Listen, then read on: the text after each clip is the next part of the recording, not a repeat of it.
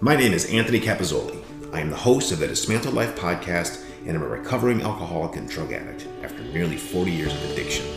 I have been clean and sober for nearly four years and work hard to help others find recovery. Join me each episode to learn from my sober superhero guests and how they went from the darkness of addiction into the sunlight of recovery. Dismantled Life can be found on Digitent Podcasts, Apple, Spotify, or wherever you get your podcasts. Dude, how are you? Doing good. Thank you. Awesome. Thanks for being on the show. Of course. Thank you for uh for having me. Of course. I'm ha- I'm happy to have you. I'm I uh looking forward to learning your story and hearing, you know, kind of what got you where you are and some yeah. of the troubles you went through and all the great things you've done uh, as an attorney. Because I, I, think it all kind of blends very nicely together. It's going to be a super interesting episode. Yeah, well, good. I hope so. You know, I mean, it's it's um talk about I don't know your story or your recovery, but mine's AA. Yeah. Um, and just the promises. I mean, I, I just the turnaround for me. Probably most people could say it's as extraordinary as anything and anyone, but I, I truly feel blessed. So same, same. Yeah, I tell you, it's been yeah. just past my five year mark. Yeah. I'm very happy to be here, and uh, I, I have to say, like one of the things that was it, when I first started that I look back now and I think, God, how silly was I? But I think we all have to go through it where I'm like, what is life going to be like sober? What is, what am I going to do? How am I going to live my life? Because everything was consumed for me for, you know, alcohol, cocaine, and nicotine. And when it was all gone, the skies opened up, the sun came out. I got to discover who I was and be a part of my own life and contribute to my own happiness in wonderful ways. And I think that that's what I always tell people like, it seems hopeless, but you, what you're doing is giving yourself all the hope in the world that you need. It's it's amazing. Amen. That's it's um. So anyway, I'm sorry. This is about you, not me. I I'm, oh, I'm no, I dig it. I mean, it's it's the inward journey, and it's the it's fulfilling our our fate and destiny, and doing what we needed to do to live. And when you're lost in the abyss of addiction, yeah, you're not, you're not fulfilling that. It's empty. There's no purpose. There's no meaning. That's right. And it's lonely and it's dark and it's dirty and it's scary and all, all that stuff. Uh, but so you know, before we dive in, I, I I'm maybe have have you share with the audience a little bit about who you are, your background, um, and you know, you don't have to talk about it in detail, but you are a successful attorney, and I always think that. Uh, well, first of all, my opinion is attorneys rule the world, um, yeah. generally speaking. you make yeah, the rules. Yeah. Uh, yeah but but yeah, uh, so maybe if you, if you, don't mind, Eric, we could start with that uh, a little bit about your background, and then maybe get into, you know, the maybe the pre-addiction stuff or the addiction stuff, and then talk about what life is like, you know, after that. Yeah, you bet. Um, yeah, I'll just let you kind of we'll just vibe off each other, and you run awesome. with whatever outline you want. Um, it's is it audio or is it video and audio? Just audio. I don't do video because. Perfect I don't feel like, do, in truth, I don't like doing all the editing to marry the audio and the video, and you know. So I'm, I guess I'm an old school guy. Can it's weird to say that about podcasts, but I'm an old school podcaster in that sense. hey man, I, work, I prefer. I'm with you. So yeah, awesome. So uh, a little bit about you, if you don't mind, like uh, where you're from and your background a bit, um, to share with the audience to get a little kind of foundation about who you are. Okay. Well, I, who am I? Isn't that the? That's the question. That is the question. question. It's the simplest. Who am I? Three three words. The most complicated question known to humanity. um, I am somehow the product of lineage. My mom, straight off the boat from China. She's an immigrant. I'm sorry, from Sweden. And my dad, straight off the boat immigrant from China. Mm-hmm. And so I am the combination of these two cultures that um Eurasian, half half and half. Yeah. I grew up in Indiana, which is uh you know, home is where your heart is. I love Indiana, but it's also yeah. it's also a place that people say, well, why why'd you go to Washington? And part of it was to leave Indiana. Um, I knew, you know, inside of me that I wanted to see the world. I wanted to grow and go beyond what I was comfortable with, which probably blends into addiction. Hmm. Uh, you, you, know, like just push yeah. the limits and just how far can I go and what what what's what can I do that it'll be, you know, the next exciting, exhilarating high, adrenaline rush, whatever. Um, so I went to I came out here for law school. I was really blessed to have a father who was kind of scary, but um, really, my both my parents were really hardcore education, and so I went to law school not because I wanted to be a lawyer, but because I just wanted to keep going to school because I had to. Right. And so I, I, I amassed this mega education that that pre-qualified me to to be a lawyer. Yeah. Whatever that is. And um are you still practicing? Yeah, I am. I'm so blessed. I I I uh I am. I I do awesome. I'm a trial lawyer, so I tell stories. I'm a storyteller. Yeah. So as a trial lawyer, you kind of you, you know, it's a it's a battle for truth and justice and in the courtroom the the the audience the deciders of justice it's the greatest invention i think social invention the, one of the greatest social inventions. It's group decision making that has the ultimate power more power than the president the governor the legislator the supreme court because they decide the justice for the issue. And it's so important to have this right to the jury trial to have the check on the government corporations you know to let let yeah. let people decide the disputes. It's the way it should be.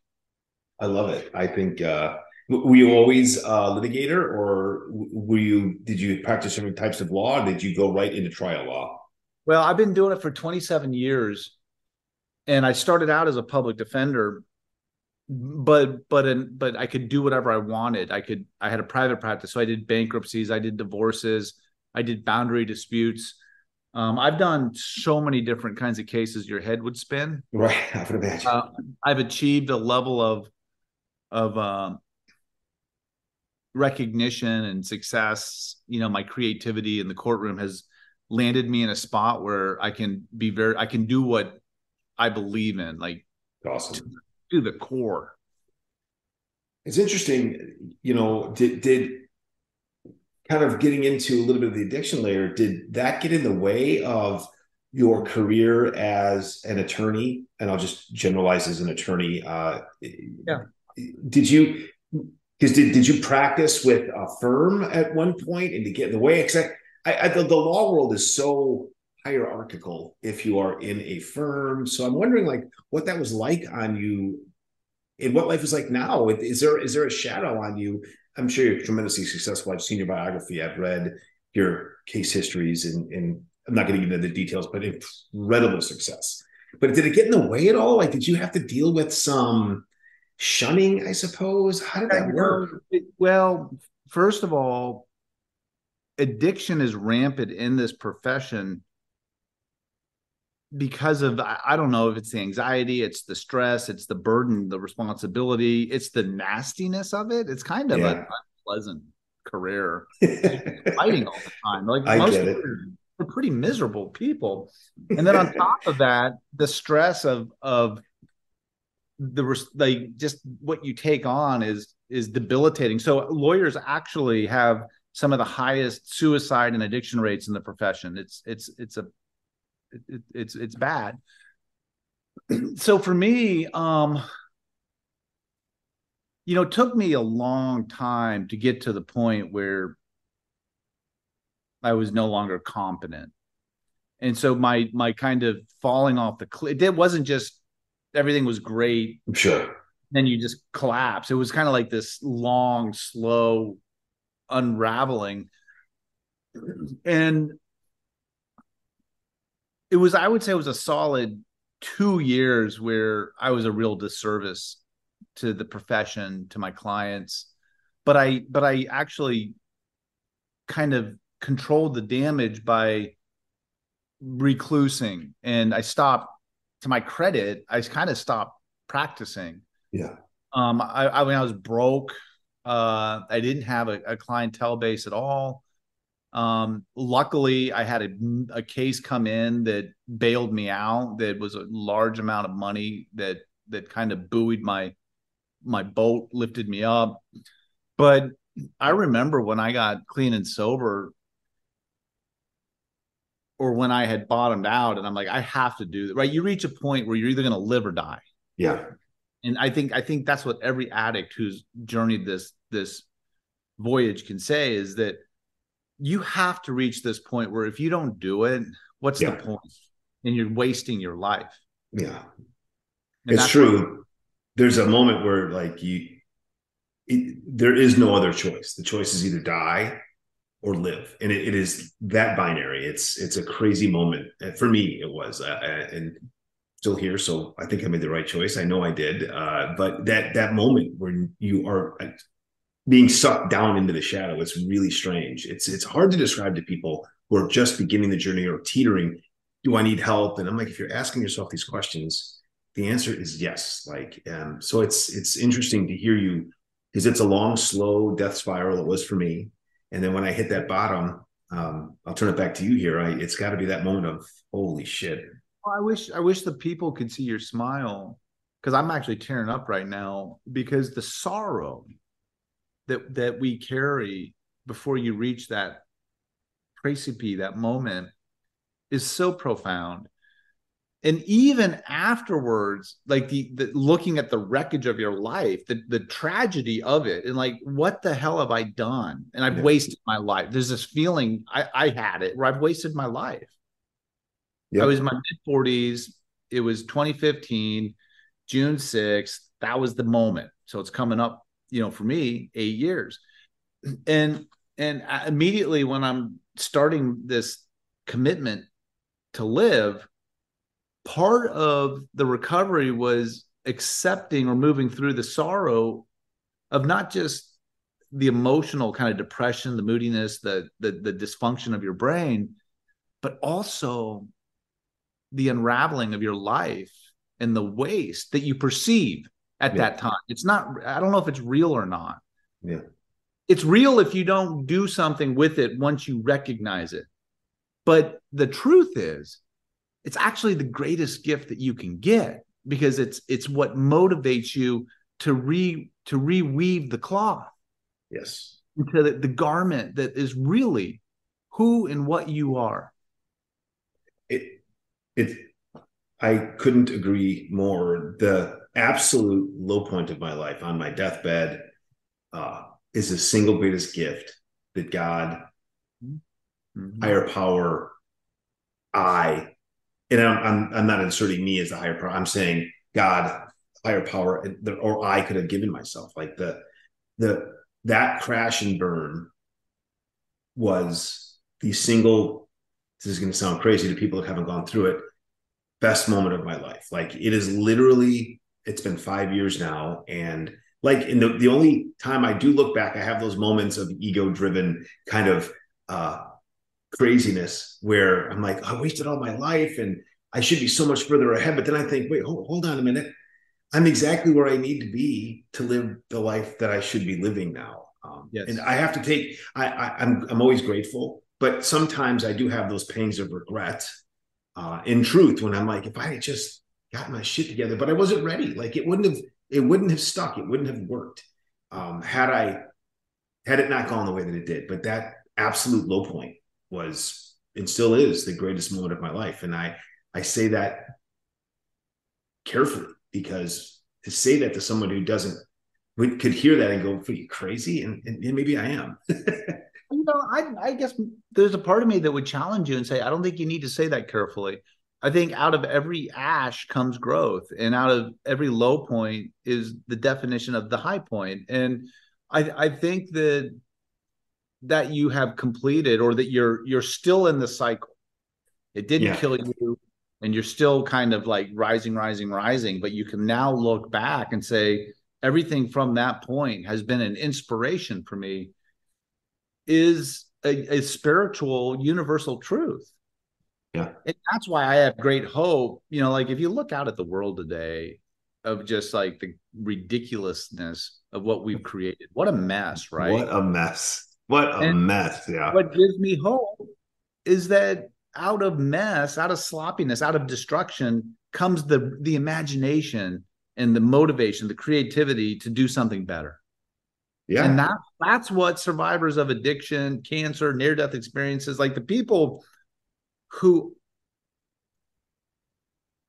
anyways. Well, I love where you're going. I, am so for you, you you mentioned it was about two years unraveling. You didn't do uh, yourself or your profession a service at the at the moment. You did a disservice, as you mentioned. And so, what what was that point where you kind of had enough? Was there a, a rock bottom specific point? Because I bounced a few times on rock bottom to give you. Uh, so it will, you know. I mean, look, I, I, know. I mean, by the time I was out of high school, I'd been arrested twice for alcohol related events. I've done field sobriety tests in front of my kids. I went my first AA meeting. I was in law school. I was twenty something. It took me another two full decades to finally I mean, every method of trying to stop, to quit, the number of times I've gone digging through my trash or, you know, poured out the bottle or laid in bed watching daytime TV and Schick Shadel ad comes up, you pick up the phone. I, right. The, the, the, the lengths and the attempts and the failures are extraordinary. And the physical degradation and the mental kind of psychosis that for me set in the low point for me I, will never forget it right? It, there's moments in life like the challenger blowing up. We were in ninth grade and this everyone in science class is getting together and the spaceship is shooting off and it freaking blows up yeah i'll never forget that moment 9-11 there's moments that get etched into people's souls that you cannot forget and this is one of them so I had been on like a five day bender and I was with my girlfriend. And at this point, I'm I'm not capable of looking in the mirror because I hate who I am and what I've become. I cannot look in the mirror. I this is crude, but you know, in truth, there's no crude. It just is. Mm-hmm. Um, I didn't know if I was going to shit or fart, and if I and if it was shit, it was probably blood. And my mind, I'd be sitting at a stop sign and I'd be looking and I couldn't trust my mind if it was clear or not. I'd be afraid pulling out and there's nothing there. And I kind of got paranoid, not kind of, I was paranoid. Yeah. I was worried for my safety, for my kids' safety. And I, the army slogan kept going over my head be all you can be. You have you know and we talked about ways like this this profound sorrow that i am a waste that this is not what i was put on the planet to do. And i'm in a bar and my girlfriend is slumped. She's passed out on this if you can imagine a big bar table with these huge tall stools mm-hmm.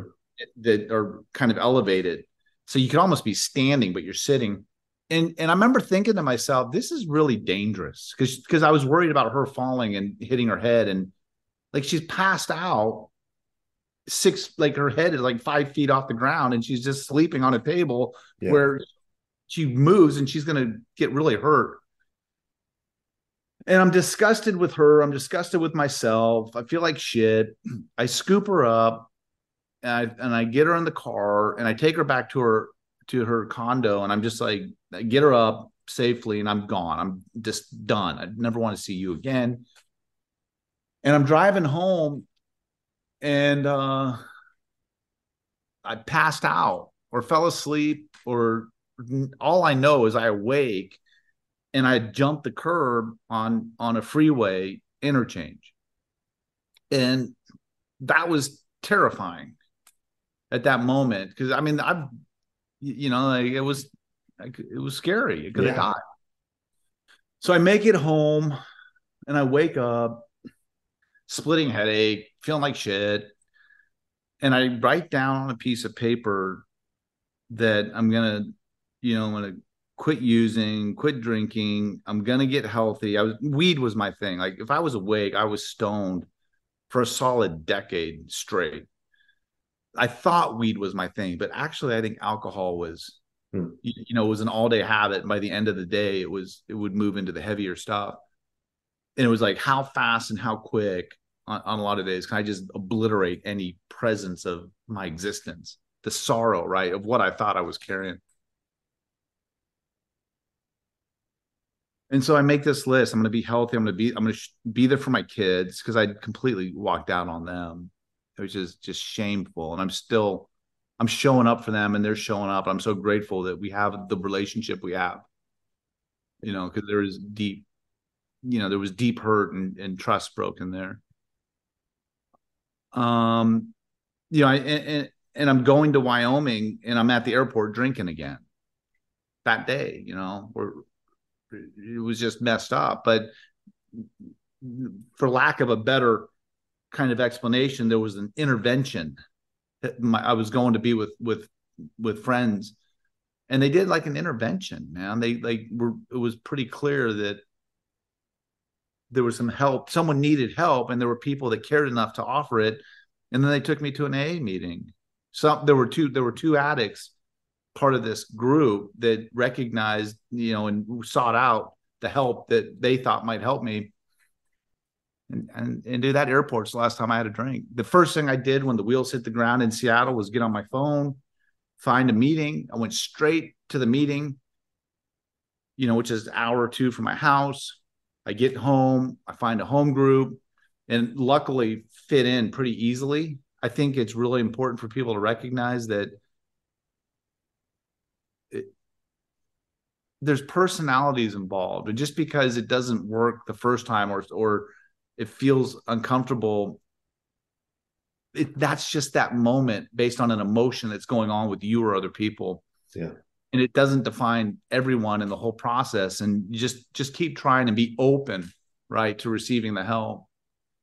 Yeah Got being open is a, a very big deal. Like you you you you i take this directly from seinfeld uh you can't push over the pop machine with one push. You know, you've got to kind of rock it back and forth, and sometimes it takes a few a bit of effort. But uh, I say it jokingly, but the, the point is you have to find what fits and what process works for you. Don't give up. Don't quit. Keep trying. Like you, you, you know, at the beginning for everybody, there's white knuckle moments. There's moments where you're not going to sleep. There's moments when all you're going to do is sleep. Like it's chaos, right? I mean, emotionally, like there's so much turmoil. You don't know what to do, which way is up. Uh, so it's you have to commit to fighting that fight. Like I sat there barely sleeping or sleeping too much. All I knew what to do was to uh, I just started walking, and you know my stories for another time. But it, I I leaned really heavily into exercise to oh. try to uh, purge the demons. You know that that and I did the therapy. I did lots of stuff, but I love your point that you have to not just keep trying, you have to stay committed. Uh, and some days that means sitting quietly and doing absolutely nothing. Some days it's absolute activity where you're going to meetings and you're talking to people and you're you're purging that way. So it, it's just different every day. Every moment is different, but embrace it, accept it, receive it, and give it back. Like that, you have to work the whole process, and AA is is great for that.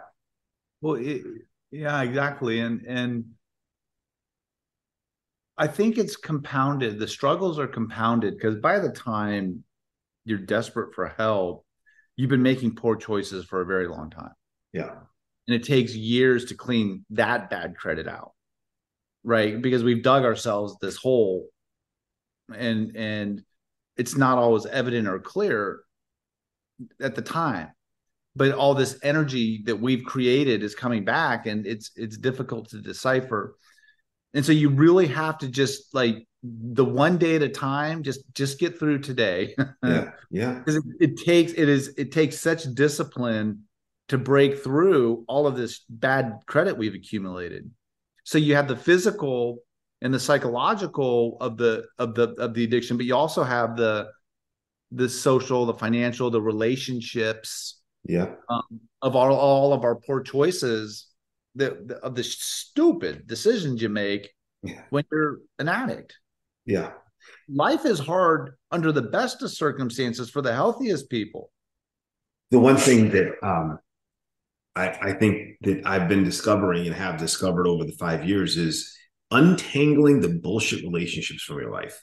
And the ones that you, when I was drinking and drugging, that I thought were my ride or dies, you know, these friends, they didn't give two shits. When you start to real, and you know, sometimes that's family members too, unfortunately, that that they don't give two shits. They're there for the bar tab, they're there for the free cocaine and they're there for the party and, and that's as far as it goes as soon as you don't serve their needs anymore they're gone and that hit is hard to deal with mentally emotionally there's it, it lead there's trauma involved but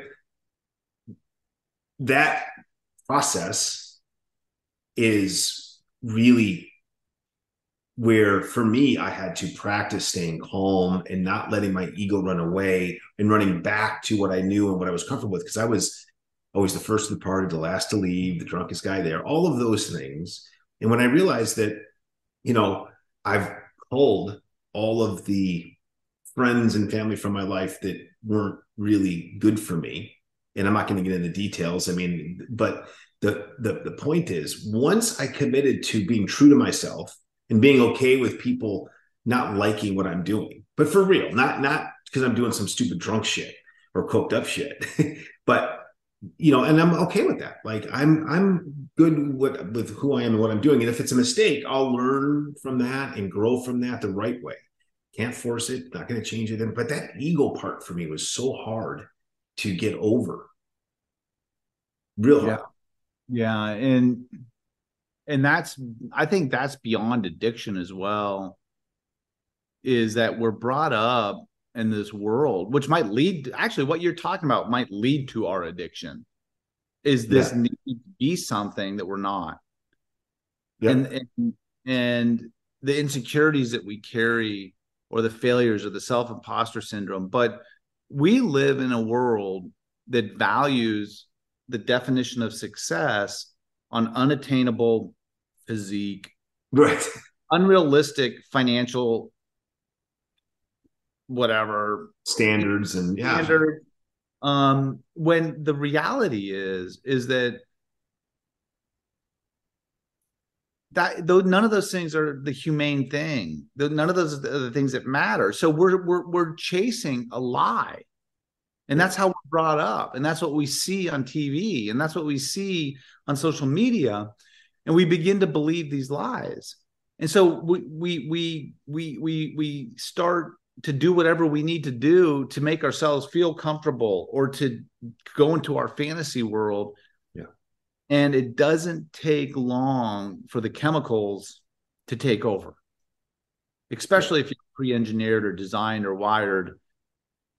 By the way do you know that they're they're they're trying to identify cells and they can turn off the craving? The the scientific advancements on addiction are interesting. That's but amazing.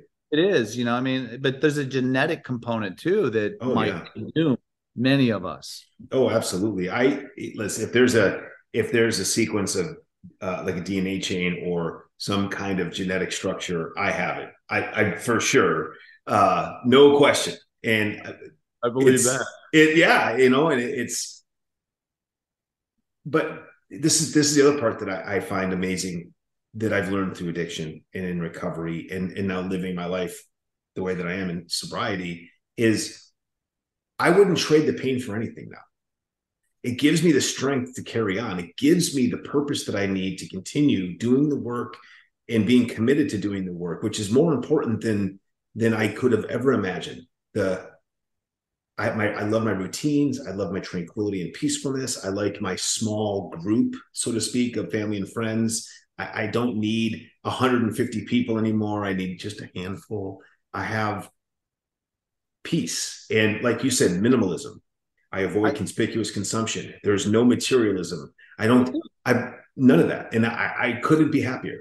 If there's, that should be the one takeaway from this discussion is that you're enough.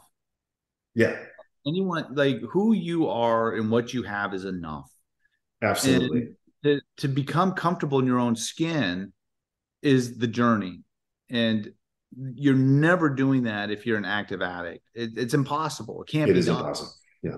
But this, but the inward journey to learn and to feel confident that I am enough, no matter how disabled, no matter how whatever your physique, no matter right. your opinions, no matter your financial situation, what you have and who you are, and that thumbprint that you have, which is the only one in the world, is enough. It's enough. It's beautiful, perfect thing. It really is. Uh, it, the I love actively participating in my children's lives, lives, my wife's life, my life, our life together, and having enough purpose of my own to let my life have her, my wife have her own life. It, it you know, like she goes and plays tennis. She started a business, and, and I love being able to be here to support that quietly behind the scenes, watching the kids while she's doing those things, which is wonderful. Like, man, when I was drinking and drugging, that would never have happened. Are you kidding me? Everything I did was about me, for me, through me, about me, no matter what it was. It did not matter. And to not have or carry that horrible burden anymore and to be able to give is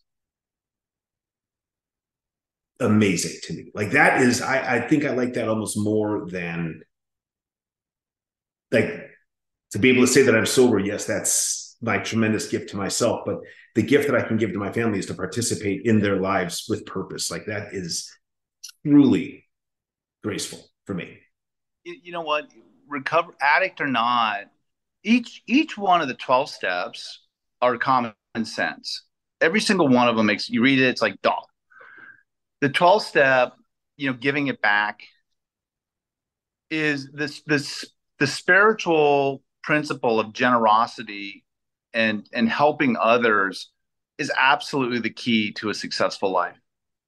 Yeah. And and when when when you when all you can do is obsess about yourself and, and you're bitter about what you're not getting and me me me me me and your ego has kind of taken over the the universe you're as far from its reason it's last because it's it's hard to yeah. to to be a giving person but man you know if you want a friend be friendly. If you want love then you better love someone. And you know what? If you want money you need to give money away. Yeah. And people life and they're always getting in fights. They're always getting into disputes and conflict with people and they have no idea why.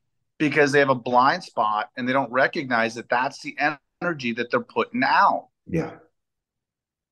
100% that that the energy layer the karmic layer is so important. You you you you have to be not only faithful but soulful and loving and willing and giving um, and, and gracious and grateful. Like these are all buzzwords and people might roll their eyes but it's the most important thing is living in the service of others to the best of your ability. It it, it changes everything. It gives you the grace that you need. it's what's missing in the world too yeah. is is we're not the, the the world has evolved where it's instant gratification. Long-term consequences be damned. What can you get immediate you know compensation recognition? How much money can i amass? We have gotten so far away from being there for each other and helping each other as a community that it's no wonder there's so much strife and division not just in this country but in the world. Yeah it's 100% true and, and we know solution. we know what we need to do there's mm-hmm. just our leaders don't know who they are. Our leaders aren't capable of, of leading by example.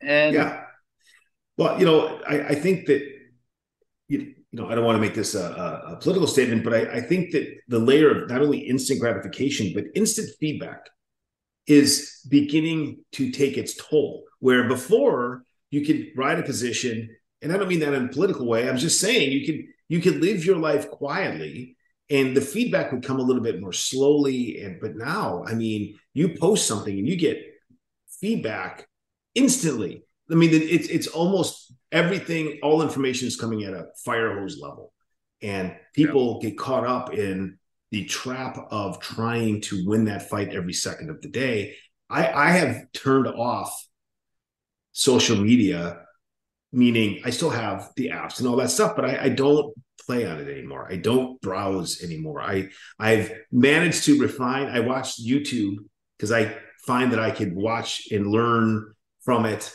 and my shorts, I've managed to control the algorithm, quote unquote, where the only videos that come up are videos that I care to see. I, I, I don't I dislike things that are nonsensical to me or don't fit into what I'm in the mood for, and it helps. Like, and I make it. I'm very purpose driven with that because the noise that comes from not just social media but television and everything else is chaos. And I have to throw myself in the mix here. I think that the ease of use, the the ease in which people can share information and opinions is a little bit dangerous. I so and I podcasting will fall kind of in that genre, right? Any person with a microphone can spout their opinions, right, wrong, justified, unjustified, unfounded, zero data backed, uh, and people can consume it and go, "Well, that person's absolutely right. He has a podcast. I heard it on whatever." I mean, and you got to be really careful, and and and I think listen and if you really want the truth you have to listen to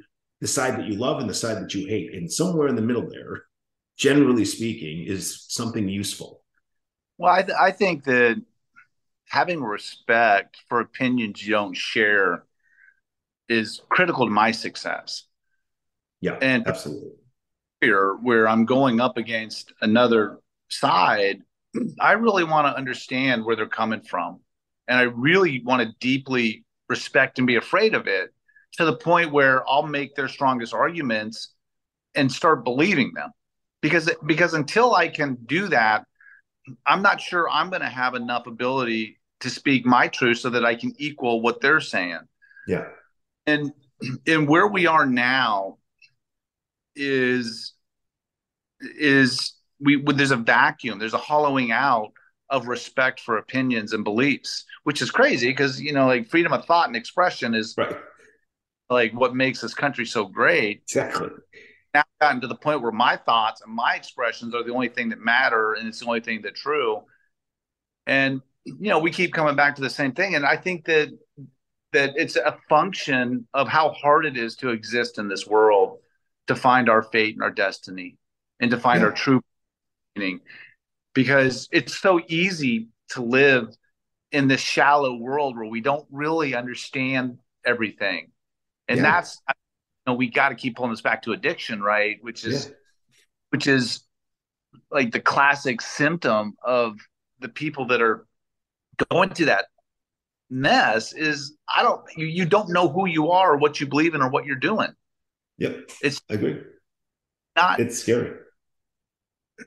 It really well, it's that, and that's the part. Until you put the booze or the drugs down, or both, in my case, uh, you have no way to figure out who you really are. When you, you have to peel back to the raw essence of yourself and and deal with the pain that you will uncover and the ugliness and the dirt and the trauma and all of those things. And, and until you get to that point, it, you can't rebuild because I think that you're then just rebuilding a house of cards. It's you've you, have got to get to the source of the issues. It, you know, a really, really quick way, an instant way to identify the source is when you have a chance and you reflect what are the things that I'm not willing to talk about with others? What is it in my life you know that I've done or some trait that I have that I'm not willing to tell other people? Yeah. Instant shortcut to identify what is screwing your life up. Yes. Wow, that's a good way to that's a super interesting way to look at it, dude. That is really, really a good way to look at it, Eric. I dig that. And it's true. It's all right out there if you look at it that way. So I'm curious, what's life like now um, in the sunshine, as I say on, on my show here, uh, in recovery? Like what what's your what's life like now? And now that you're what eight, almost eight years here, coming up on the eighth, I think you said. I, I mean, eight years ago, I'd pick my kids up, and they would be kicking me as I'm stuffing them into the car. I'm not making this up. I am flat ass broke. I don't know how to be in a relationship.